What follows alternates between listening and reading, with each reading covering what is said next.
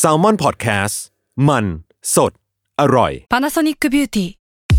มากกว่าเครื่องเป่าผมด้วยนาโนอีเทคโนโลยีล่าสุดที่จะเปลี่ยนทุกประสบการณ์ที่คุณเคยมีนาโนอีมอยส์เจอร์พลัสเพิ่มความชุ่มชื้นให้เส้นผมหลังใช้งานมากขึ้นถึง 18 เท่า พร้อมชะลอการเฟดของสีผมสำหรับคนชอบทำสีผม ดูแลความชุ่มชื้นทั้งเส้นผม หนังศีรษะและผิวคุณ Panasonic NA0J มีเทคโนโลยีนาโนอีที่ care only you SC Asset Presents Home Planet จักรวาลบ้านเรา สำรวจเรื่องบ้านจากไลฟ์สไตล์ต่างดวง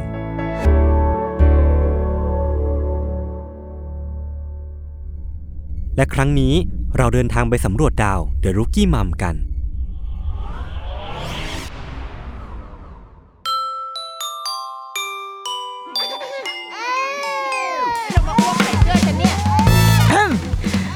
Rookie Mom คุณแม่มือสมัครเลี้ยงกับนิดนก สวัสดีค่ะ The Rookie Mom คุณแม่มือสมัครเลี้ยงกับนิดนกค่ะ วันนี้มาในบรรยากาศสุดพิเศษนะ ถ้าเกิดว่าฟังอยู่ในช่องทางพอดแคสต์ตามปกติอาจจะไม่รู้สึกถึงความเปลี่ยนแปลงหรือว่าอ้าวพิเศษอะไรก็มาพูดเหมือนเดิมดิ แต่ว่าจริง ๆ วันนี้เรามีเวอร์ชั่นแบบมองเห็นหน้ากันนะคะ มีพูดแล้วก็เห็นหน้าเราไปด้วย แล้วก็มีบรรยากาศบ้านอยู่ตรงนี้ เพราะว่าวันนี้เรามาในรูปแบบ live from home อ้าวพอพูดแบบนี้เราสึกแบบอยากดูเลยใช่ไหมดังนั้นนะคะ ถ้าเกิดอยากดูให้ก็ให้หยุดฟังตอนนี้ แล้วก็ไปดูใน YouTube ของทาง Salmon Podcast แทนนะคะเพราะว่าก็จะได้เห็นบรรยากาศเหมือนได้สบตา นั่งพูดคุยกันไปด้วย แล้วก็แบบได้เห็นสวนหน้าบ้านดิฉัน เป็นบ้านทิพย์นะคะไม่ใช่บ้านตัวเองอะเพราะว่ารายการของเราค่ะได้เป็น ส่วนหนึ่งในแคมเปญ Home Planet จักรวาลบ้านเราที่รายการต่างๆ ในช่อง Salmon Podcast ไม่ว่าจะเป็น Theory of Love Untitled Case Day One ป้ายยา Sneaker On Site อ๋อ แล้วก็รายการตัวเองไงแล้วก็เดอะรุกี้มัมนั่นแหละ ได้มาเป็นแท็กทีมกันค่ะ แล้วก็มาเป็นส่วนหนึ่งเพื่อที่จะเล่าเรื่องเกี่ยวกับคนที่กำลัง มองหาบ้านคนที่กำลังอยากจะมีบ้านหลังแรกของตัวเองนะคะเป็นไกด์ไลน์ให้กับทุกๆคนได้มาดูเห็นแนวทางในแง่มุมต่างๆ คือแต่ละรายการก็จะมีวิธีการเล่าในในในมุมของตัวเองเนาะซึ่งแน่นอนว่ารายการเราเดอะรุกี้มัมค่ะก็ มันควรจะเป็นอะไรไปไม่ได้ ถ้าเกิดว่าไม่ใช่เรื่องแบบครอบครัวใช่ไหมหาบ้านสำหรับบ้านที่อยากจะขยับขยาย อยากที่จะมองหาบ้านหลังแรกของครอบครัวเรา บ้านหลังแรกให้กับลูก หรือว่าขยับขยายจากบ้านเดิมไปสู่ ไปสู่บ้านหลังใหม่ เพราะว่าเฮ้ยเรามีลูกแล้ว ที่เดิมอาจจะไม่เพียงพออะไรเงี้ยวันนี้เราเลยจะมาคุยกันในเรื่องเกี่ยวกับบ้านนั่นเองนะคะ วันนี้นิดนกอยู่ที่โครงการบางกอกบุรีวัดดอนเมืองแจ้งวัฒนะค่ะ เป็นโครงการของทาง SC Asset บ้านเนี่ยบ้านที่อยู่ด้านในด้านหลังดิฉัน ก็คือเป็นบรรยากาศบ้านจริง ๆ เลย แล้วก็ถ้ามองคือเป็นการนั่งอัดที่แบบรื่นรมที่สุดในชีวิตแล้วนะคะ มองไปก็คือมีเสียงน้ำนะคะน้ำตกไหลจอกๆ แล้วก็มีต้นไม้อยู่ที่ด้านหน้านะคะ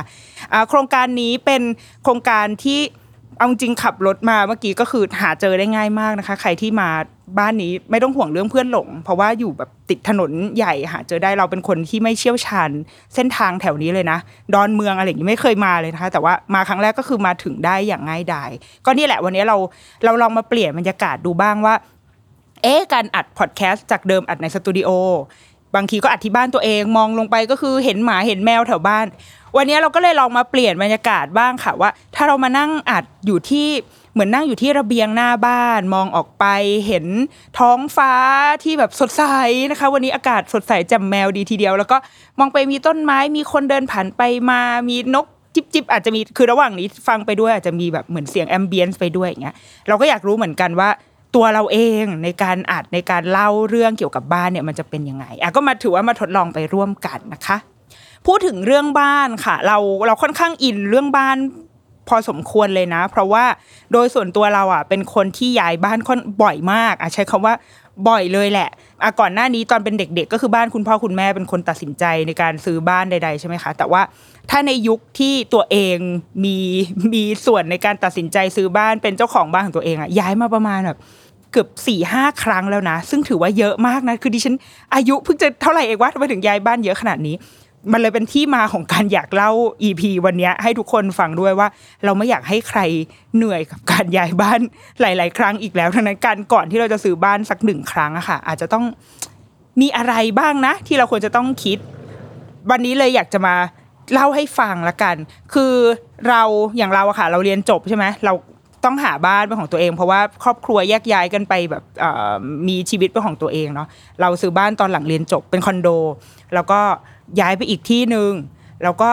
ซื้อกับแฟนอยู่คอนเอ่อยู่บ้านกับแฟน มีคอนโดอีก และตอนเนี้ยเอาจริง ๆ เลยก็คือกำลังหาบ้านหลังใหม่ เพื่อที่จะขยับขยาย ไม่ใช่ว่าแบบโอ้โห สปอนเซอร์เข้าแล้วก็ทำทำทีว่าหาบ้านนี่คือหาจริง ๆ นะนี่คือแบบว่าสามารถยกมือบอกได้เลยว่าหาอยู่จริง ๆมาเลยทำให้เราค่อนข้างค่อนข้างอินมากในแง่ของคนที่กำลังมองหาบ้าน และอินที่สองก็คืออินอินในแง่เพนอะคือความความเจ็บปวดที่เคยผ่านมาจากการจากการย้ายบ้านบ่อย ๆ ว่าทำไมบ้านมันถึงไม่ตอบโจทย์ความต้องการของเราสักทีอย่างเงี้ยค่ะเหล่านี้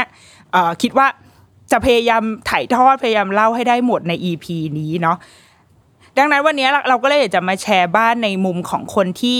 เป็นครอบครัวและมองว่าครอบครัวของเราอะจะขยายขึ้นแน่ ๆ คือไม่ใช่เป็นครอบครัวที่แบบเอ้ยเชิญกับฉันอยู่กันสองคนแต่ว่าเรามองภาพไปถึงอนาคตที่เราอาจจะมีลูก หรือในสเต็ปต่อไปคือเราอาจจะมีคุณพ่อคุณแม่ของเราเอง หรือคุณพ่อคุณแม่ทั้งสองฝ่ายจะต้องย้ายเข้ามาอยู่ด้วยกันนะคะ เราควรจะต้องมองหาบ้านแบบไหนที่ทำให้เราจบครั้งเดียว เป็นบ้านที่บ้านของเราทุกคนของครอบครัวเราได้เนาะ ดังนั้นในช่วงแรกเราอยากจะเล่าแบบความเจ็บปวดนะคะ ความเจ็บปวดที่ที่ฉันเผชิญมาตลอดการย้ายบ้านหลาย ๆ ครั้ง ให้ให้ให้รู้ก่อนละกันว่ามมีอะไรบ้างเหมือนเจ็บแทนมาแล้ว เป็นอุทาหรณ์แล้วก็ให้ทุกคนลองลองเอาไว้ เอาไว้พิจารณาก่อนที่เดี๋ยวในช่วงหลังในครึ่งหลังเราจะมาคุยกันว่า แล้วเมื่อเราจะไปมองหาบ้านหลังใหม่ค่ะ เราเราควรจะพิจารณาจากอะไรบ้างเนาะปัญหาแรกที่ที่เราคิดว่าค่อนข้างเป็นเรื่องใหญ่ ในการจะเอามาพิจารณาใด ๆ ก็ตาม หรืออย่างเช่นเพนหลักๆ ของเราตอนนี้ค่ะ มันคือเรื่องของพื้นที่พื้นที่ใช้สอย เราพบว่าพื้นที่ใช้สอยมันมันขยับขยายไปตามช่วงวัยของเราเนาะตอนที่เราอยู่ตัวคนเดียว ตอนที่เราเรียนจบเพิ่งจะเริ่มทำงาน เราก็เราก็ต้องการพื้นที่แค่นี้แหละ ก็มีแค่ตัวเราคนเดียว พอเราเริ่มมีแฟน เริ่มแบบแฟนมาอยู่ด้วย พื้นที่มันก็จะขยายขึ้นมาอีกนิดนึงใช่ไหมคะ แต่ว่าพอตอนนี้มีลูก ความต้องการพื้นที่มันก็จะเพิ่มขึ้นไปอีก ดังนั้นเราเราคิดว่าพื้นที่เนี่ยมันมีสองมันแบ่งเป็นสองอย่างด้วยนะในในในความรู้สึกเรานะในทางการออกแบบเขาคงมีคำตอบ แต่ว่าอันนี้ในมุมของของคนอยู่อาศัยในมุมของเราอะค่ะ เราคิดว่าหนึ่งมันคือพื้นที่ที่เป็นพื้นที่จริง ๆ พื้นที่ใช้สอยที่ถ้ามันมียิ่งเยอะอะสมมติหนึ่งร้อยตารางเมตรกับ200 ตารางเมตร 200 ตารางเมตรมันก็จะใส่อะไรเข้าไปได้เยอะใช่ไหมอย่างเช่น คนแบบเราที่แบบ ค่อนข้างบ้าสมบัติพอสมควรคือทิ้งอะไรไม่ค่อยได้ ไม่สามารถไม่สามารถที่จะเป็นเหมือนอยู่ในหนังพี่เต๋อที่ขอบคุณ แล้วก็ทิ้งมันไปอย่างเงี้ยดิฉันทำไม่ได้ดิฉันขอบคุณทุกอย่างแล้วก็เก็บมันอบกอดมันเอาไว้ทำให้พื้นที่ในบ้านอะ ยังไงให้ตายไงมันก็ไม่พออะเพราะว่าเราเราของเยอะเราเก็บเยอะรู้สึกทุกอย่างมันมีคุณค่าไปหมดอ่านี่คือพื้นที่ใช้สอย แต่พื้นที่ในอีกมุมมันคือ พื้นที่ทางพื้นที่ทางใจอะคือพื้นที่ในแง่ของความเป็นส่วนตัวพื้นที่ privacy พื้นที่ของที่มันเป็นสเปซของเรา เรารู้จักกับมันครั้งแรกคือตอนที่มีแฟนโอ๋อทำไมเป็นเรื่องอยู่ดีเป็นเรื่องการอวดผัวขึ้นมาเฉยเลย ก็คือคอนโดห้องแรกที่เราซื้อเนี่ยค่ะ ตอนนั้นเป็นห้องสตูดิโอเนาะตอนแรกอยู่คนเดียวไม่มีปัญหาเลยดีมาก รักมากรู้สึกว่า เฮ้ยนี่แหละมันคือมันคือบ้านของเราเป็นความรู้สึกจริง ๆ ของเด็กที่เพิ่งแบบเรียนจบในตอนนั้นสิบกว่าปีที่แล้วเนาะที่แบบเฮ้ยฉันมีห้องเป็นของตัวเองแล้วแต่ว่าพอมันเริ่มแบบ อีนางเอกชัยเนี่ยมามาอยู่ด้วยในบางวันในบางอ้อในบางวันที่แบบเออขอว่ามาอยู่ด้วยสิจ้าเราซึ่งเป็นใครชวนดิฉันชวนเองนะคะ ชวนนางมาอยู่ด้วย เราเริ่มสัมผัสได้ว่าเราอะต้องการพื้นที่ส่วนตัวต้องการระยะห่างระหว่างกันบ้าง ซึ่งในพื้นที่ตอนนั้นห้องความขนาดประมาณแบบสามสิบสามตารางเมตร มันอาจจะไม่ได้ใหญ่โตแต่มันไม่ได้เล็กคือถ้าเทียบกับสมัยนี้มันก็มีห้องที่อาจจะไซส์เล็กกว่านี้แต่ว่ามันเป็นห้องห้องสตูดิโอค่ะห้องสตูดิโอก็คือจะไม่มีห้องนอนเนาะเปิดประตูเข้าไปก็ ผ่างเข้าไปเลย เราเลยไม่สามารถที่จะแยกกันได้ คือแบบเราทะเลาะกันอย่างเงี้ยแล้วเราไม่มีที่ให้หลบไม่มีที่ให้แบบให้แยกกันอะ เราก็เลยต้องไปนั่งหลบอยู่ในห้องน้ำมันเป็นภาพที่ดูอนาถาพอสมควร เราเลยรู้สึกว่าจริง ๆ พื้นที่พื้นที่ที่เราใช้สอยพื้นที่ที่มันจับต้องได้คือเรื่องหนึ่ง แต่พื้นที่ในอีกแง่เนี่ย เราคิดว่าการออกแบบอะ มันช่วยได้อย่างน้อยที่สุดคือมีห้องมีสเปซให้เราได้แบบหันหลัง หรือว่าแยกกันสักพักหนึ่งให้มันให้มองไม่เห็นกันอย่างเงี้ย อันเนี้ยเราว่าเรื่องพื้นที่เป็นเป็นเรื่องที่ค่อนข้างสำคัญมากในการมองหาบ้านสักหนึ่งหลัง ซึ่งพอมีลูกอะพอมีลูกเรื่องของความเป็นส่วนตัวก็ยังสำคัญอยู่นะคะ พ่อแม่ลูกอะสมมติอย่างเราอย่างเงี้ยอยู่กันพ่อแม่ลูก มันก็มีเวลาที่พ่อแม่ควรจะได้ส่วนตัว อย่าไปคิดถึงเรื่องนั้นมีเรื่องอื่น มีเช่นแบบเวลาส่วนตัวของเราอะ อยากจะนั่งอย่างเงี้ย นั่งกินกาแฟมองวิว โดยที่ไม่มีลูกวิ่งมารบกวนอย่างเงี้ย บ้านที่ออกแบบมาให้เรา ให้เราได้ใช้ชีวิตประมาณแบบนี้ได้อะ มันมีไหมถ้าเราเลือกได้เราก็อยากจะให้มันมี ถัดมาเรื่องที่สองที่สำคัญ เคยคิดว่าไม่สำคัญ แต่ว่าไปไปมามาตอนเนี้ยอายุตอนนะตอนอายุสามสิบกว่าสำคัญว่ะ ก็คือเรื่องเพื่อนบ้าน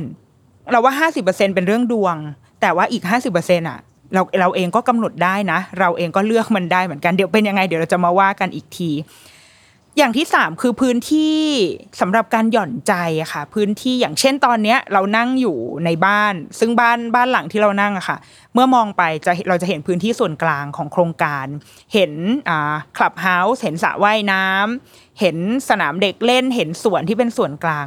ไอ้พื้นที่แบบนี้ค่ะ มันค่อนข้างสำคัญมาก ตอนที่เราซื้อบ้านบ้านหลังที่เราอยู่ปัจจุบันเนี้ย ซึ่งเราซื้อเมื่อนานมากแล้วนะ ประมาณสักแปดเก้าปีได้ไหมนะ นานแล้วอะตั้งแต่ตั้งแต่แต่งงานนะคะบ้านโครงการที่เราอยู่อะไม่มีไม่มีส่วนมีพื้นที่ส่วนกลางแบบเล็กมาก ซึ่งรับรู้ตั้งแต่วันที่ไปซื้ออยู่แล้วว่ามันมีแค่นี้ แต่ว่าเรากับแฟนอะตอนนั้นเป็นคนทำงาน เราก็รู้สึกว่า เออ เราก็ไม่ได้เสพพื้นที่ส่วนกลางนี่ เพราะว่ากว่าเราจะทำงานกลับมาก็อะสองทุ่มสองทุ่มถึงบ้าน ออกจากบ้านออกจากบ้านก็เจ็ดโมงแปดโมง เราไม่ได้เสพพื้นที่นี้นี่หว่าเสาร์อาทิตย์เราออกไปเที่ยวนอกบ้าน คือไลฟ์สไตล์ของเราณตอนนั้นน่ะ ความเป็นวัยรุ่นอายุเท่าไหร่ประมาณยี่ยี่ห้าอะไรเงี้ยยี่ห้ายี่หกอะไลฟ์สไตล์เราเป็นแบบนั้น เราก็เลยมองว่า ไอพื้นที่ตรงเนี้ยมันอาจจะไม่สำคัญเท่าไหร่ แต่ว่าณวันนี้ค่ะ พอเรามีลูกบวกกับตอนนี้เราอยู่บ้านเนาะเราทุกคนล็อกดาวน์อยู่ที่บ้านนะคะพื้นที่ส่วนกลางกลายเป็นกลายเป็นของหายากขึ้นมาทันที กลายเป็นสิ่งที่มัน สิ่งที่มันจะเยียวยาเราได้อะเพราะว่าทุกอย่างปิดหมด ไปสวนก็ไม่ได้ปกติถ้าจะไปไหนอะก็ต้องหอบกันไปสวนสาธารณะไปเดินให้ได้เห็นต้นไม้ใบหญ้าหน่อย แต่พอตอนนี้สวนก็ปิดอะในช่วงไม่ใช่ตอนนี้สิในช่วงที่ช่วงที่ยังล็อกดาวน์อยู่สวนสาธารณะปิด ร้านอาหารสถานที่เล่นอะไรปิดหมด เราไม่มีพื้นที่ส่วนกลางตรงนี้ค่ะ ดังนั้นจริง ๆ แล้วถ้าโครงการที่มีพื้นที่ส่วนกลางที่ มากพอ อาจจะไม่ต้องต้องใหญ่โตก็ได้นะคะ แต่ว่ามันพอให้เราได้แบบยืดเส้นยืดสายขยับร่างกายแล้วบริหารสายตาได้ด้วยนะคือมองไปแล้วมันแบบ เออ มันสวยเว้ยมันมีสีเขียวๆให้ได้มองบ้าง มีสนามเด็กเล่นให้เด็กได้เล่นบ้าง ซึ่งสนามเด็กเล่นของเด็กอะ่ะ จริง ๆ มันไม่ต้องแฟนตาซีอะไรมากมายเลยนะคะ มันเป็นแค่มีสนามมีอ่าหลาย ๆ ที่อย่างโครงการนี้เมื่อกี้พาลูกไปเล่นมา มันก็จะเป็นสนามที่เขาปูด้วยเหมือนเป็นพื้นพื้นกึ่งกึ่งยางอะเหมือนสนามวิ่งโอลิมปิกอะค่ะ สนามนักวิ่งที่เวลาล้มลงไปเนี่ย มันจะไม่เจ็บ มันไม่ใช่ไม่เจ็บ มันเจ็บ แต่ว่ามันจะไม่มีแผล มันไม่ถลอกมันไม่ครูดอย่างนี้มันเป็นสนามที่โรงเราเคยเห็นตามตามโรงเรียนอินเตอร์จะใช้สนามพื้นแบบนี้ หรือว่าสนามกีฬาค่ะ พื้นการวิ่งแบบโอลิมปิกอะเขาจะใช้พื้นแบบประมาณเนี้ยอันเนี้ยคือ พอแล้วคือมีสนามให้พอให้เด็กได้ขยับร่างกายได้ปีนป่ายได้กระโดด แล้วก็ที่เหลือก็มันเป็นการเล่นกับธรรมชาติได้ เพราะว่าเขามองออกไปมีต้นไม้มีหินมีหญ้ามีอะไรให้เขาเดินเมื่อกี้ลูกก็เดินสำรวจต้นไม้ในนี้ ซึ่งแบบเออมันค่อนข้างร่มรื่นมาก พื้นที่ส่วนกลางก็เลยเป็นอีกหนึ่งสิ่งที่ค่อนข้างสำคัญเหมือนกัน ถัดมาคือเรื่องทำเลแล้วก็การเดินทางค่ะ ค่อนข้างสำคัญมาก ๆ สำหรับเราในตอนนี้เราแบบเราผู้ซื้อเราเราเชื่อว่าคุณพ่อคุณแม่หลาย ๆ คนอะอาจจะอาจจะนึกแค่ว่า เฮ้ยก็ให้ให้เราไปทำงานได้สะดวกอะหนึ่งแล้วว่าเรื่องการไปทำงานสะดวกเป็นสิ่งที่เราชาวพ่อแม่จะคิดอยู่แล้ว เพราะว่ามันคือชีวิตเราถูกไหมเราต้องออกไปทำงาน แต่ว่าอันที่เป็นสิ่งที่สามีดิฉันนางเพิ่งดำริมาแล้วเราเราไม่เคยคิดมุมนี้มาก่อนเลยเว้ยคือตอนที่เราไปหาบ้านเนี่ยบ้านที่อยากจะมองหาใหม่อะค่ะ คือสามีก็พูดขึ้นมาหนึ่งคำว่า อยากจะหาบ้านที่ลูกสามารถกลับบ้านเองได้ เวลาที่เขาโตโตแล้ว คือตอนนี้เรายังรับส่งเขาอยู่อนุบาลเนาะเราก็ยังไปส่งเขาที่โรงเรียนไปรับที่โรงเรียน แต่ว่า คืออีอีสามีนางผัวก็คือ มองข้ามช็อตไปแล้วว่าแบบ ถ้าอยู่ประมาณมมต้นมปลาย หรือแม้แม้กระทั่งประถมปลาย เขาควรจะต้องกลับบ้านเองได้แล้วหรือเปล่า และดังนั้นมันควรจะอยู่ในที่ที่ ปลอดภัยมากพอมันอาจจะไม่ได้ต้องโอ้โหติดถนน หรือแบบติดรถไฟฟ้าเป๊ะๆอย่างนี้ก็ได้นะ แต่ว่าให้มันให้มันยังสามารถเป็นไปได้สำหรับเด็กวัยรุ่นคนหนึ่งที่จะเดินทางไปกลับบ้านของตัวเองได้ อย่างไม่ลำบากยากเย็นนัก อันนี้ก็เออเป็นเป็นสิ่งที่สามีดิฉันนางก็ดำริขึ้นมา หรือว่าอีกหนึ่งสิ่งก็คือเรื่องการเดินทางคือก่อนหน้าเนี้ยอย่างเราตอนเนี้ยค่ะ วันนี้ที่อย่างที่บอกว่าเราขับรถมาโครงการเนี้ยในแง่ของคนขับรถเดินทางอะมันดี เพราะว่าแค่ลงทางด่วนมาอย่างที่บอกเราไม่รู้จักตรงนี้เลยนะ นี่คือเป็นการมาแถวนี้เป็นครั้งแรก แต่ว่ามาถึงได้โดยง่ายคือลงทางด่วนมา แล้วก็ตามแมปมาเรื่อยๆแล้วก็อ้าวก็โครงการอยู่ติดถนนเลย ข้ามสะพานแล้วก็ขับรถตรงเข้าโครงการมาเดินทางได้ง่าย แบบเนี้ยเราว่ามันมันจะดีในแง่หนึ่งคือการบอกเพื่อนสมมติเพื่อนจะมาบ้านแล้วก็ฮัลโหลเออ เดินตามแมปมาเลย ถ้าบ้านที่มันหาเจอได้ง่ายอะมันก็จะง่ายต่อเพื่อนอการโทรโทรเรียกเพื่อนเฮ้ยมาเจอกันที่บ้านหน่อย เราก็จะอธิบายได้ง่ายหรือว่า คือเราก็อยากหามีบ้านที่เราเดินทางได้ง่าย แล้วบอกคนอื่นมาบ้านเราได้ง่ายถูกไหมเออ อันนี้ก็ก็เป็นอีกหนึ่งสิ่งที่ ที่เราคิดว่าเราคำนึงถึงได้เวลาที่เราจะมองหาบ้านนะคะ หรืออย่างเช่นตัวเรา ก่อนหน้านี้เราก็ไม่ได้ขับรถ เป็นคนใช้ขนส่งสาธารณะมาโดยตลอด ดังนั้นบ้านของเราอะค่ะ ตอนที่ซื้อบ้านเราก็เลยจะคิดว่าจะทำยังไงให้เราเราสามารถเดินทางได้ โดยไม่ยากเย็นนัก มันอาจจะเป็นการโอเคออกจากบ้าน ขึ้น รถหนึ่งต่อเพื่อไปถึงรถไฟฟ้าอะเดินทางง่ายขึ้นแหละเป็นต้น และและเราอะมารู้ข้อดีของสิ่งเนี้ยตอนที่ย้ายไปอยู่คอนโดที่มันอยู่แบบโอ้โหติดถนนใจกลางเมืองเลยอะแล้วเรากับแฟนคือใช้ชีวิตแบบ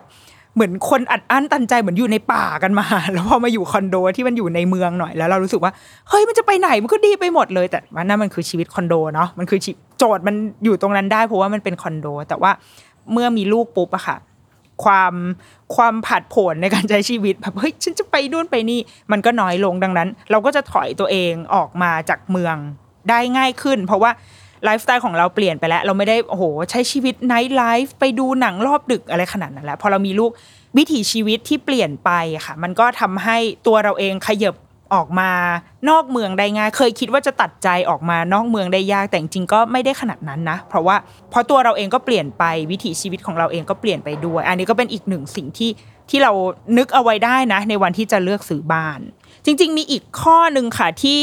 ที่เป็นเรื่องค่อนข้างสำคัญเหมือนกันก็คือการตรวจรับบ้านหรือว่าดีเฟกไอ้สิ่งนี้เคยเผชิญมาด้วย เพราะว่าเคยคิดว่าเป็นเรื่องเล็กๆ น้อยๆ หรือเปล่า จุกจิกหรือเปล่า แล้วก็เลยไม่ได้แบบไม่ได้ใช้ใครมาคือมาเดี๋ยวนี้มันจะมีบริษัทที่เขารับตรวจเขาเรียกอะไรนะ ตรวจดีเฟกตรวจจุดบกพร่องในบ้านอะไรตรวจรับบ้านอะไรเงี้ย ซึ่งเราอะไม่ได้คิดว่ามันเป็นเรื่องใหญ่ แต่ว่าพอมาอยู่บ้านจริง ๆ แล้วมาเจอดีเฟกอะ เออ มันเป็นเรื่องใหญ่ ดังนั้นถ้าเป็นไปได้อะเราก็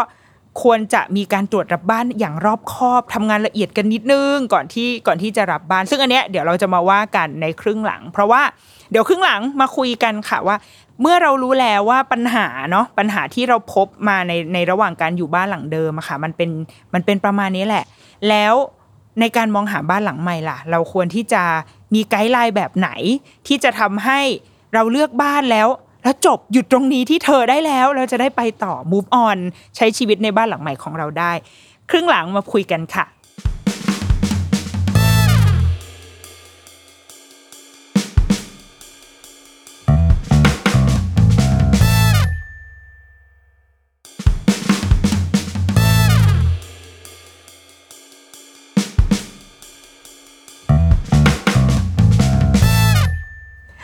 มาพบกันในครึ่งหลังของ The Rookie Mom คุณแม่มือสมัครเลี้ยงค่ะ ฉบับ Live from Home นะคะ จากโครงการบางกอกบุรวัตดอนเมืองแจ้งวัฒนะของ SC Asset นะคะ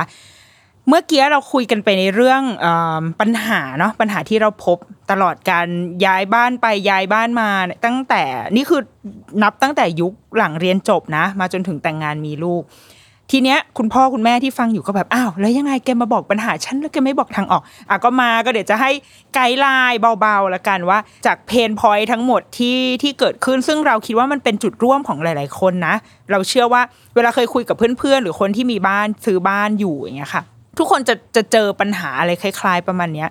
พอๆกัน อาจจะมีแตกต่างในรายละเอียดบ้าง แต่เราคิดว่าโจทย์ของมันประเด็นของมันอะไม่หนีไปจากนี้หรอก ทีนี้เราจะ เราจะหาทางออกให้มันยังไงนะคะอะข้อแรกนะเราว่าถ้าจะหามองหาบ้านหลังใหม่ให้กับลูกมองหาบ้านให้กับลูก หรือว่าบ้านของครอบครัวของเราอะค่ะ สิ่งแรกก็คือหาพื้นที่ที่โตตามทุกๆคนในครอบครัว ตอนแรกคิดใช้คำว่าหาพื้นที่ที่โตตามลูก แต่ว่าพอมาคิดอีกทีเราคิดว่าไม่ใช่แค่ลูก เราไม่อยากให้ให้การซื้อบ้านสักหนึ่งครั้ง เราคิดถึงใครคนใดคนหนึ่งแค่คนเดียวอะค่ะ เพราะว่าเราเคย เป็นแบบนั้นมาแล้ว เคยซื้อบ้านเพราะคิดถึงแค่ตัวเอง แต่พอถึงเวลาจริง ๆ แล้วอ้าวมันไม่ใช่มีแค่เรานี่หว่า สุดท้ายเรามีสมาชิกคนอื่นก็คือมีแฟนเข้ามาด้วย มีลูกเข้ามาด้วย ดังนั้นถ้าเกิดเรากำลังจะมองหาบ้านหลังใหม่แล้วเราคิดแค่ว่าเราซื้อบ้านหลังนี้ให้ลูก ส่วนตัวเรารู้สึกว่าโจทย์มันอาจจะบิดเป็นนิดนึงเพราะว่า บ้านหลังนี้มันลูกไม่ได้อยู่คนเดียวนะ แต่ว่าเราเองก็อยู่ด้วย มันควรจะเป็นพื้นที่ที่สมาชิกทุก ๆ คนในครอบครัวค่ะ ได้โตตามโตไปในบ้านหลังนี้ในแบบของของเราเอง ซึ่งเรามองว่าในในโลกที่กำลังจะไปต่อข้างหน้าเนี้ยทำเลมันก็สำคัญนะ แต่ว่าพื้นที่พื้นที่ในบ้านของเรา ก็สำคัญไม่ยิ่งหย่อนไปกว่ากัน เพราะว่า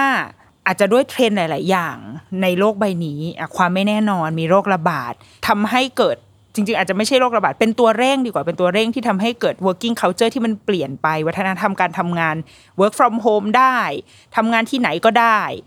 มันเลยทำให้พื้นที่ในบ้านมันถูกตีความไปใน ทางที่ค่อนข้างหลากหลายขึ้น หรือถ้าเรามองในแง่ของเด็กอะค่ะในแง่ของลูก คุณพ่อคุณแม่หลาย ๆ คนช่วงนี้ก็ตัดสินใจที่จะไม่ไปโรงเรียน ให้ลูกไม่ไปโรงเรียนเนาะให้ลูกอยู่ที่บ้านเลี้ยงอยู่กับเราก่อน อย่างน้อย 3 ปีแรก ที่เราทุกคนรู้กันว่ามันเป็น 3 ปีที่สำคัญที่สุดสำหรับการเติบโตของเด็กคนหนึ่งดังนั้น ถ้าบ้านไหนที่พอที่จะเลี้ยงเองที่บ้านได้ เราก็จะให้ลูกอยู่ที่บ้าน ดังนั้นพื้นที่ในบ้านอะมันเลยมันเลยสำคัญมาก เพราะว่า เราไม่ได้ออกไปออฟฟิศทุกวัน เราไม่ได้ออกไปโรงเรียนทุกวัน แต่ว่าพื้นที่ในบ้านมันถูกใช้ไปในการทำงานด้วย ใช้ไปในการ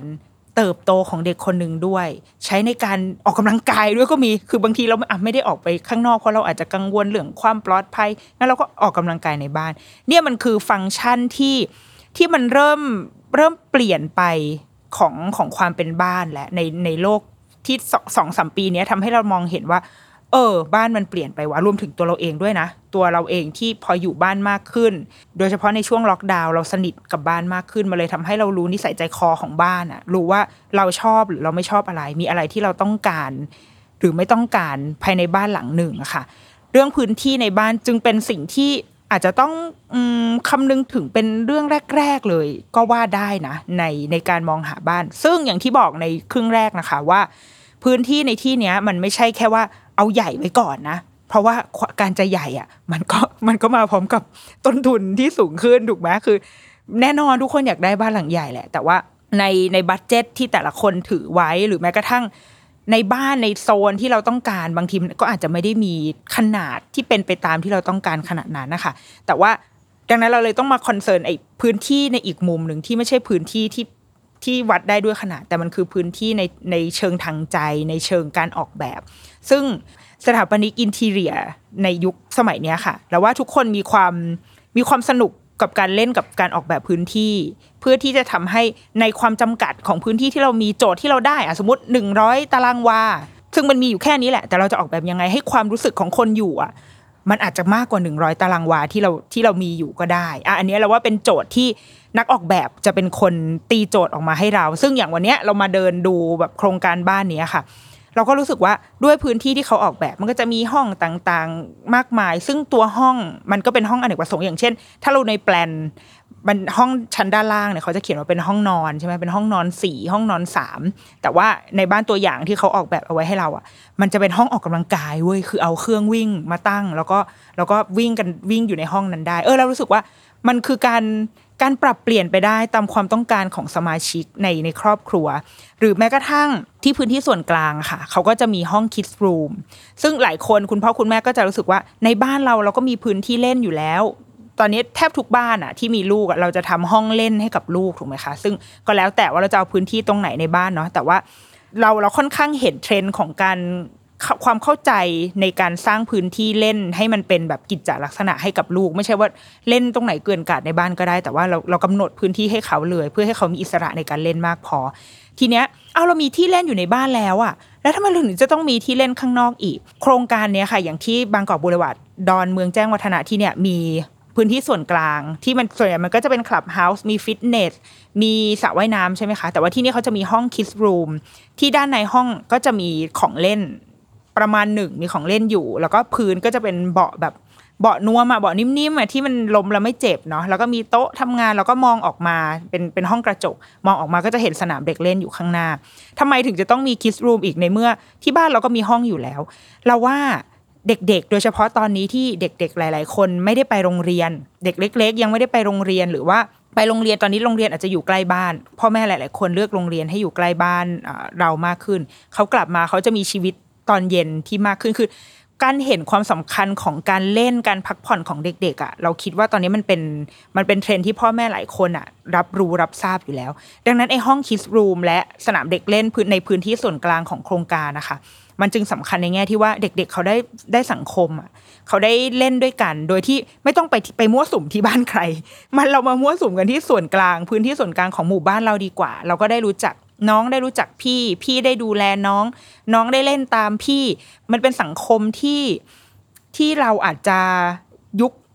มันเหมือนหายไปช่วงหนึ่งอะตอนเราเด็ก ๆ เรามีนะตอนเราเด็กๆ เราเล่นกับเพื่อนในหมู่บ้าน แต่เรารู้สึกว่าในช่วงอาจจะสิบปีให้หลังมานี้ความสัมพันธ์ของของความเป็นหมู่บ้านของความเป็นชุมชน มันอาจจะน้อยลง แต่เราเชื่อว่าด้วยพื้นที่การออกแบบพื้นที่ส่วนกลางให้ทุกคนสามารถเข้าไป ใช้ชีวิตร่วมกันได้ได้รู้จักกันนะคะมันจะสร้างความเป็นชุมชนกลับมาอีกครั้งหนึ่ง ซึ่งมันสำคัญนะ โดยเฉพาะอย่างยิ่งในช่วงเวลาที่เราไม่รู้ว่าในอนาคตเราจะต้องแบบรับมือกับโรคอะไรอีกหรือเปล่า แล้วเราต้องติดแงกอยู่บ้านอีกหรือเปล่า ทักษะทางสังคมของเด็ก ๆ เป็นสิ่งสำคัญนะคะ ที่มันที่มันหายไปไม่ได้มันขาดไปไม่ได้ ดังนั้น เราว่าอันนี้น่ารักมาก ประเด็นที่สองค่ะที่ต้องคำนึงถึงในการมองหาบ้านหลังใหม่เนาะก็คือเรื่องของทำเลที่ตั้ง ที่ก็สำคัญไม่ยิ่งหย่อน แต่ว่าเรามองว่าในโลกยุคใหม่ ที่อย่างที่บอกว่าเราจะเข้ามาสนิทกับบ้านของเรามากขึ้นนะคะ ดังนั้นพื้นที่ในบ้านพื้นที่ใช้สอยพื้นที่การออกแบบการอยู่อาศัยของเราอะมันน่าจะสำคัญขึ้นมา มากกว่าเรื่องของโลเคชันเพราะบางทีเราอาจจะไม่ได้ไปไหน เราอาจจะเราอาจจะติดอยู่ที่บ้านออยู่เป็นเวลานานนะคะ แต่ว่ายังไงทำเลที่ตั้งเราก็ยังต้องคำนึงถึงอยู่ค่ะในการเลือกบ้านหลังใหม่ให้กับเราว่า เอ๊บ้านหลังนี้อยู่ในย่านไหน ติดถนนไหมใกล้ถนนแค่ไหน ถ้าต้องเข้าซอยเข้าซอยลึกขนาดไหน ซอยที่เราเข้าไปมันเป็นซอยแบบประมาณไหน อย่างเช่น ก็เมื่อเมื่อเที่ยงเที่ยงที่ขับรถมาที่โครงการนะคะ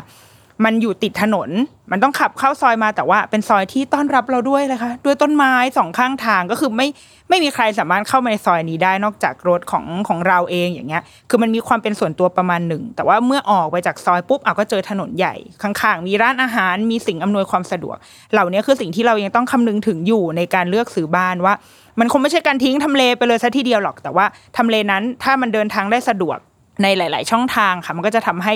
บ้านเรา นอกจากเดินทางง่ายแล้วเข้ามาข้างในบ้านพื้นที่ใช้สอยพื้นที่ที่เราได้ใช้ชีวิตอยู่ในบ้าน มันก็จะตอบโจทย์เราในทั้งสองทางด้วย อีกหนึ่งข้อที่เมื่อกี้บอกว่าสำคัญมาก แต่ว่าใช้ดวงมาใช้ดวงมามีดวงมาเกี่ยวข้องด้วยก็คือเรื่องของเพื่อนบ้านค่ะ ใช่เพื่อนบ้านเนี่ยเป็นเรื่องของดวงส่วนหนึ่ง แต่ว่าในอีกส่วนหนึ่งเราคิดว่าเราพอจะคาดเดาได้ในวันที่มาดูโครงการก็เป็นไปได้เหมือนกัน เมื่อไม่นานมาเนี้ยค่ะ ไปดูโครงการหนึ่งมา แล้วก็ก็ถูกใจในทำเลประมาณหนึ่งเรื่องแบบบ้านก็อาจจะไม่ได้ไม่ได้ชอบมากแต่ว่าเออก็ก็รับได้นะ คือหมายถึงว่าอาจจะต้องเอามาตกแต่งมาปรับปรุงเพิ่มเติมแต่ว่ารับได้ แต่ว่ามันไปติดตรงแบบตรงมวลของเพื่อนบ้านนิดนึงเหมือนกัน คือแบบขับรถดูในโครงการอะไรเงี้ยค่ะ แล้วก็มันเริ่มมีคนย้ายเข้ามาอยู่แล้ว ก็จะเริ่มเห็นแนวทางการแบบตกแต่งบ้านอะไรอย่างเงี้ยที่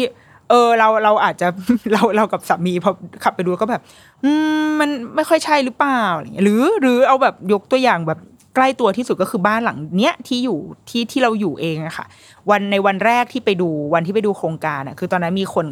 ทยอยย้ายเข้าไปอยู่ในบ้านแล้วเนาะแล้วในทางแบบในวันดูโครงการเซลล์เขาจะต้องขับรถขับรถก๊อปพาเขาไปดูบ้านใช่ไหมคะก็ขับผ่านบ้านหลังหนึ่งไป เป็นบ้านที่ปกติบ้านในโครงการเนี่ยจะทาสีเป็นออกแบบ เออโทนอะสีแบบครีมครีมเทาๆอะไรเงี้ยแต่ว่ามีบ้านหลังหนึ่งในเส้นทางที่ขับผ่านก็คือทาสีชมพู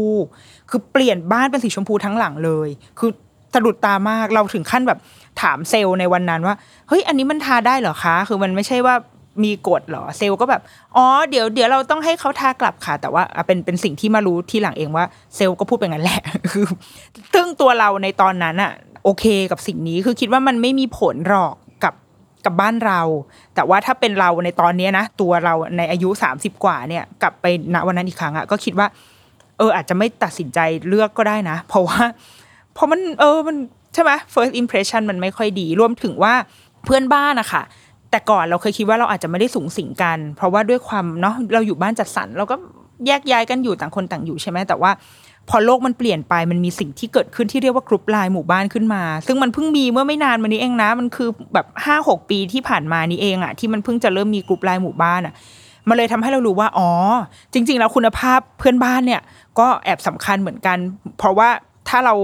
ถ้าเราสิงตัวเองอยู่ในกรุ๊ปไลน์ค่ะ มันมันอาจจะชวนโมโหได้ในบางทีอย่างตอนนี้เราอยู่สองกรุ๊ปกรุ๊ปคอนโดกับกรุ๊ปที่หมู่บ้าน ก็จะมองเห็น ความแตกต่างของของผู้คนประมาณหนึ่งซึ่งแบบบางทีเราก็จะเหน็ดเหนื่อยกับการต้องไปอธิบายในเรื่องที่มัน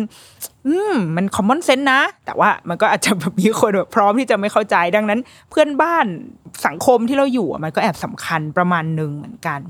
ถัดมาคือพื้นที่ผ่อนคลายค่ะ ก็อย่างที่เมื่อกี้บอกนะว่า มันค่อนข้างสำคัญมาก ๆ กับตัวเราในวันที่เราต้องอยู่บ้าน และแนวโน้มของของคนเมืองในยุคใหม่ มันเป็นไปได้มากว่าเราจะสนิทกับบ้านมากขึ้น ด้วยอะไรหลาย ๆ อย่างอะค่ะ คือพื้นที่ผ่อนคลายในที่เนี้ยไม่ได้ไม่เราไม่จำเป็นที่ต้องออกไปนอกบ้านเพื่อผ่อนคลายนะ บางทีมันไม่ชีวิตมันไม่ได้ยากขนาดที่ว่าเฮ้ยถ้าอยากผ่อนคลายต้องไปเดินที่สวนส่วนกลางเท่านั้นหรือเปล่า แต่จริงๆเราว่าการพื้นที่การผ่อนคลายมันเกิดขึ้นได้ในบ้านเราเอง อย่างเช่นที่เนี่ยค่ะ ที่บางกอกบุรวัตดอนเมืองแจ้งวัฒนะจะมีการออกแบบส่วนที่เรียกว่าลาในลาในจะเป็นเหมือนระเบียงในบ้านของเราเอง คือสามารถออกมาผ่อนคลาย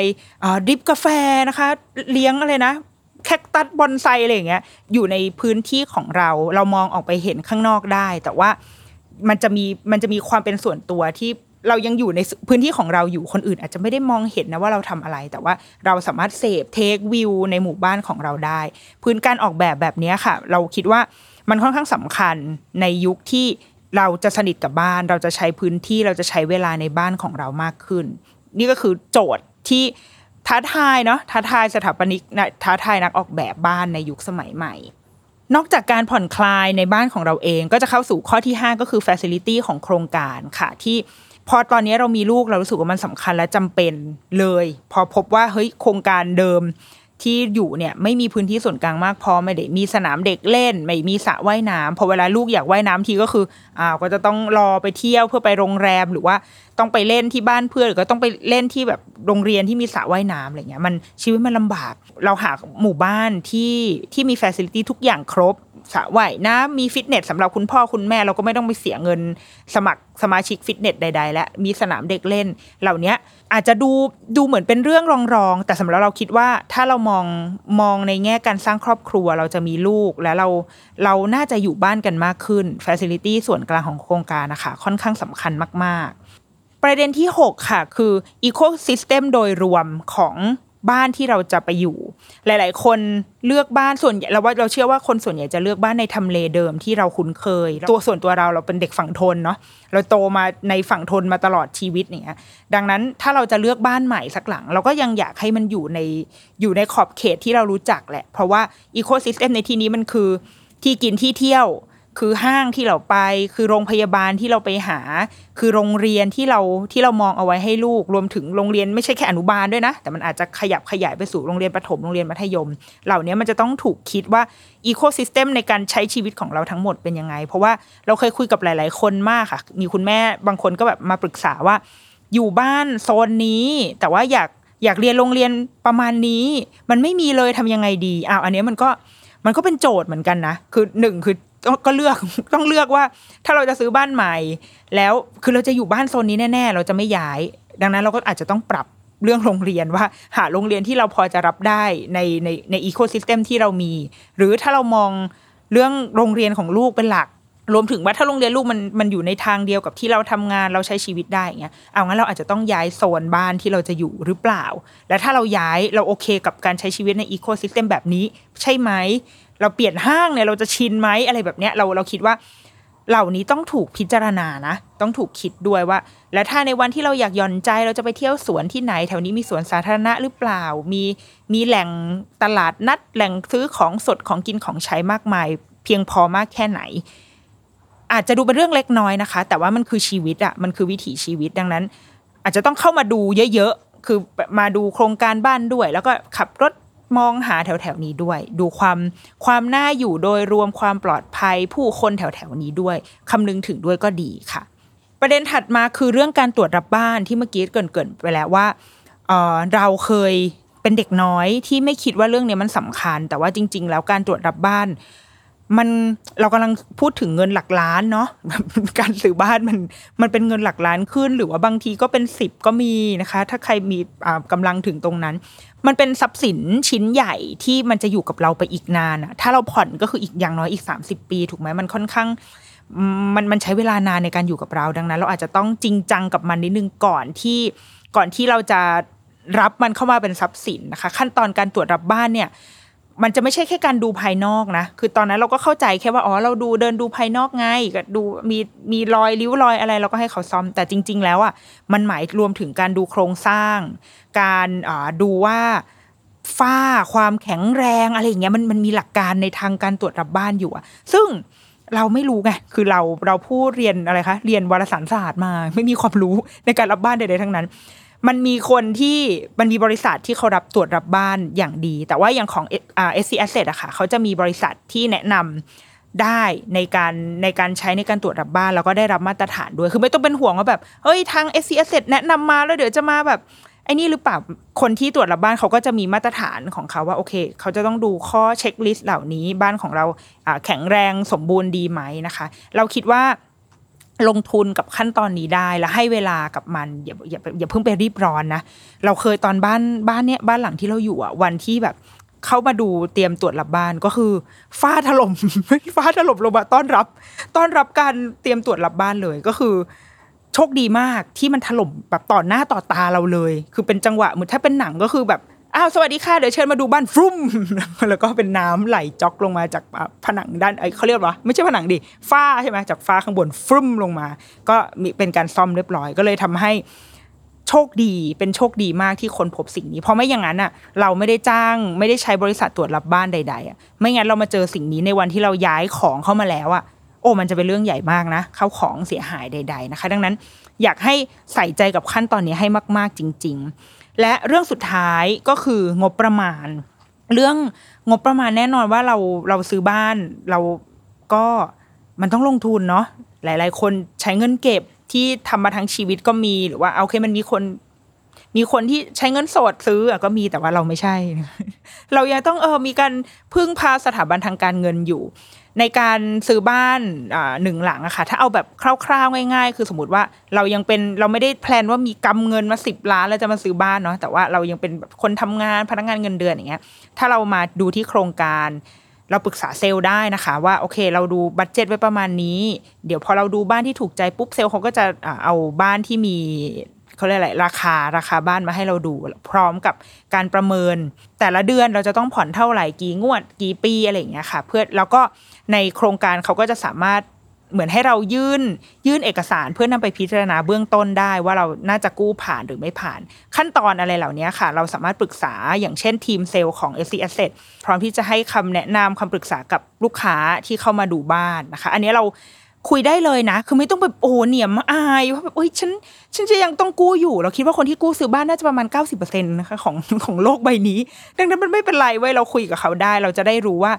มันเป็นไปได้ไหมแล้วเราควรจะต้องวางแผนตัวเองยังไง แล้วเมื่อเมื่อขั้นตอนทุกอย่างเสร็จอะค่ะ เราก็จะมันมันพอหลังจากเรากู้เงินอะไรเสร็จเนาะมันก็ต้องมีการไปทำกิจกรรมที่สำนักงานที่ดินใช่ไหมสำนักงานที่ดิน เจ้าหน้าที่ของทางโครงการนะคะ อย่างเช่น สมมติถ้าเราซื้อบ้าน s อ Asset เจ้าหน้าที่ของทาง s อ Asset ก็จะไปจัดการที่สำนักงานที่ดินให้ เราเคยไปทำที่ที่ดินด้วยตัวเองแล้ว มันไม่ใช่เรื่องสนุกนะคะ เราให้คนอื่นทำถ้ามีถ้าทางโครงการเสนอตัวทำให้ก็คือให้เขาทำให้ไปเลยนะคะ เราอย่าเราอย่าไปทำวุ่นวายอะไรอยู่ในสำนักงานที่ดินนะคะ มันไม่ใช่เรื่องที่สนุกจริง ๆ อันนี้แหละ ข้อดีของการซื้อบ้านจัดสรรในโครงการที่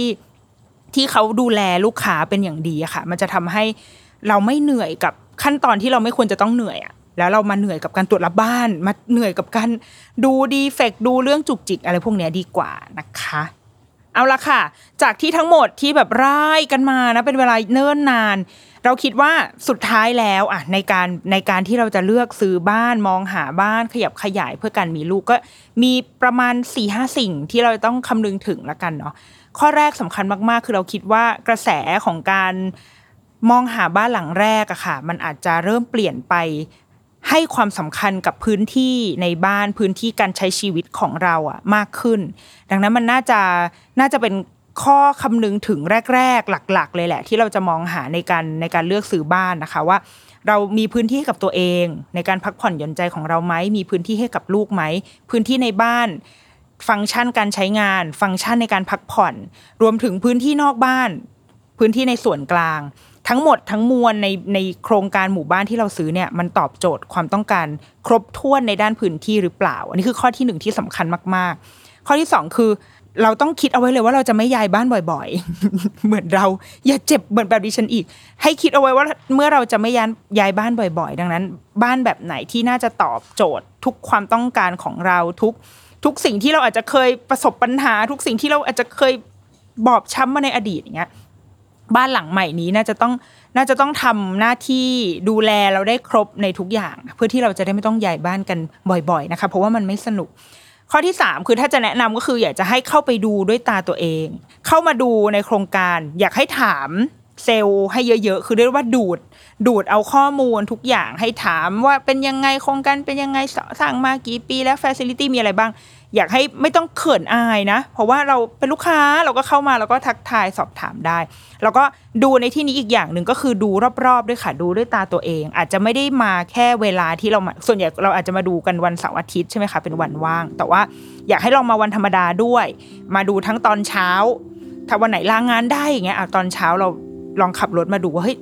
การจราจรช่วงเช้าเป็นยังไง บางคนเพื่อนเราบางคนซ้อมเลยนะ คือซ้อมแบบขับรถลองขับรถออกจากหมู่บ้าน เพื่อจะไปออฟฟิศขับไปส่งลูกที่โรงเรียนอะไรเงี้ยทำถึงขั้นนั้นเลย เราคิดว่าเราคิดว่าก็ดีนะ คือเราจะได้รู้ว่าถ้าเราในวันที่เราต้องใช้ชีวิตที่บ้านหลังนี้จริงๆอะค่ะ การเดินทางเวลาที่เราใช้สภาพแวดล้อมในแถวๆนี้มันเป็นยังไง ลองใช้ชีวิตแบบทิปๆเป็นใช้ชีวิตทิปนะคะ ก่อนจะเลือกซื้อบ้าน แล้วก็ การซื้อบ้านข้อสุดท้ายคือ มันไม่ใช่ให้การซื้อบ้าน มันไม่ใช่ให้การจ่ายเงิน แล้วก็ได้แบบอสังหาริมทรัพย์เป็นอิฐเป็นปูนอะแต่ว่ามันคือชีวิตมันคือวิถีชีวิตใหม่ หลายคนที่ย้ายโซนบ้านไม่ได้อยู่ในโซนเดิมบางคนสมมติย้ายจากฝั่งทนอย่างเงี้ยย้ายสมมติมาอยู่นี่มาอยู่ดอนเมืองเฮ้ยมันชีวิตเปลี่ยนนะเว้ยจากเดิมเราเคยเดินเซนทรัลปิ่นเกล้ามาตลอดตอนนี้ต้องมาเดินโรบินสันสีสมานอย่างเงี้ยเป็นต้นมันมีรายละเอียดชีวิตที่เปลี่ยนไปมันคือผู้คนใหม่ มันคือเพื่อนบ้าน คือชุมชนแบบใหม่ ดังนั้นเราอาจจะต้องคิดถึงเรื่องนี้เพิ่มเติมขึ้นไปด้วยว่าอ๋อโอเค เรากำลังจะ เรากำลังจะมีวิถีชีวิตใหม่นะกำลังจะมีชีวิตใหม่ เราเราเราจะรับมือกับมันยังไง เราจะทำยังไงได้บ้างนะคะ ก็เป็นอีกหนึ่งข้อคอนเซิร์นที่ควรจะควรจะนึกถึงเอาไว้ในตอนที่เราจะมีบ้าน แต่ว่าทั้งหมดนี้ค่ะ ก็เป็นเพียงไกด์ไลน์สำหรับครอบครัวที่กำลังมองหาบ้านหลังแรกให้กับตัวเอง หรือว่าจะขยับขยายให้กับลูกนะคะ ถ้าเกิดว่าเอ๊ฟังฟังไปแล้วรู้สึกว่าอยากจะมาสัมผัสบรรยากาศที่ดิฉันนั่งอัดพอดแคสต์แล้วก็มองออกไปนะคะ มองเห็นหมู่บ้าน ก็ลองแวะเข้ามาดูได้สำหรับคนที่อยู่โซนนี้นะ อยู่โซน ดอนเมืองแจ้งวัฒนะอะไรเงี้ยเป็นเป็นโลกใบใหม่ของดิฉันมากนะคะ ก็แวะเข้ามาดูได้ค่ะที่บางกอกบูเลวัดดอนเมืองแจ้งวัฒนะ หาไม่หาเจอไม่ยากจริง ๆ คือดิฉันขับรถมาจากฝั่งทนก็คือวรึบมาเจอได้เลยลงทางด่วนแล้วเจอเลยนะคะ แต่อย่าถามว่าลงทางด่วนอะไรนะคะ บอกไม่ได้จริงๆ ไม่รู้เว้ยอ่า ถ้าเกิดสนใจหรือว่าสนใจโครงการอื่น ๆ ของทาง SC s เพิ่มเติมนะคะเพราะว่าบางกอกบูรวัดก็จะมีอยู่ทั่ว ทั่วกรุงนะอยู่รอบกรุงไปหมดแถวบ้านที่ฉันก็มีอยู่2อสโครงการนะคะ สามารถเข้าไปดูได้ที่ scasset.com นะคะ หรือว่าตามลิงก์ด้านล่างเน่มีการแบบฟรืดขึ้นมานะคะ เดี๋ยวทางทีมงานจะแปะเอาไว้ให้ แล้วก็แอบบอกว่าถ้าสนใจโครงการที่บางกอกบุรวัดดอนเมืองแจ้งวัฒนะแห่งนี้เฟสแรกเนี่ยหมดไปแล้วนะคะ แต่ว่ากำลังจะมีเฟสที่สองขึ้นตามมาก็เข้ามาดูได้คือแค่เฟสแรกนี่ก็ก็น่าจะเฟสที่สองก็คือขยับเข้าไปอีกหน่อย แต่ว่า โครงการโดยรวมน่ามาอยู่มาก ๆนะคะสำหรับคนที่บ้านอยู่โซนนี้เอาล่ะ อย่าลืมติดตามรายการ The Rookie Mom คุณแม่มือสมัครเลี้ยงนะคะ ทุกวันจันทร์ในทุกช่องทางของทาง s ซ l m o n Podcast รวมถึงแคมเปญ Home Planet จักรวาลบ้านเราค่ะ ที่ไม่ได้มีแค่รายการเรารายการเดียวนะ แต่ว่ายังมีรายการ Untitled Case เออ เขาจะ เขาจะอันไดเท่าเคสอะไรกับกับจักรวาลบ้านเรา หรือว่ารายการป้ายยาหรือว่าอย่าง Theory of Love นะคะ เดี๋ยวเราก็จะต้องไปฟังเหมือนกัน เราก็อยากรู้ว่าของรายการอื่นเนี่ยเขาเล่าถึงบ้านในแง่มุมไหน ได้ข่าวว่าแบบอย่าง Theory of Love เขาก็จะพูดในมุมความคู่รักเนาะคู่รักควรจะเลือกบ้านยังไงนะคะ ก็ใช้ชีวิตคู่รักให้เต็มที่แล้วเดี๋ยวพอมีลูกก็จะมองหาบ้านในแบบใหม่ ในแบบที่อาจจะมีดีเทลอื่น ๆ เพิ่มเติมเข้ามานะคะ เอาละสำหรับ The Rookie Mom สัปดาห์นี้ สวัสดีค่ะ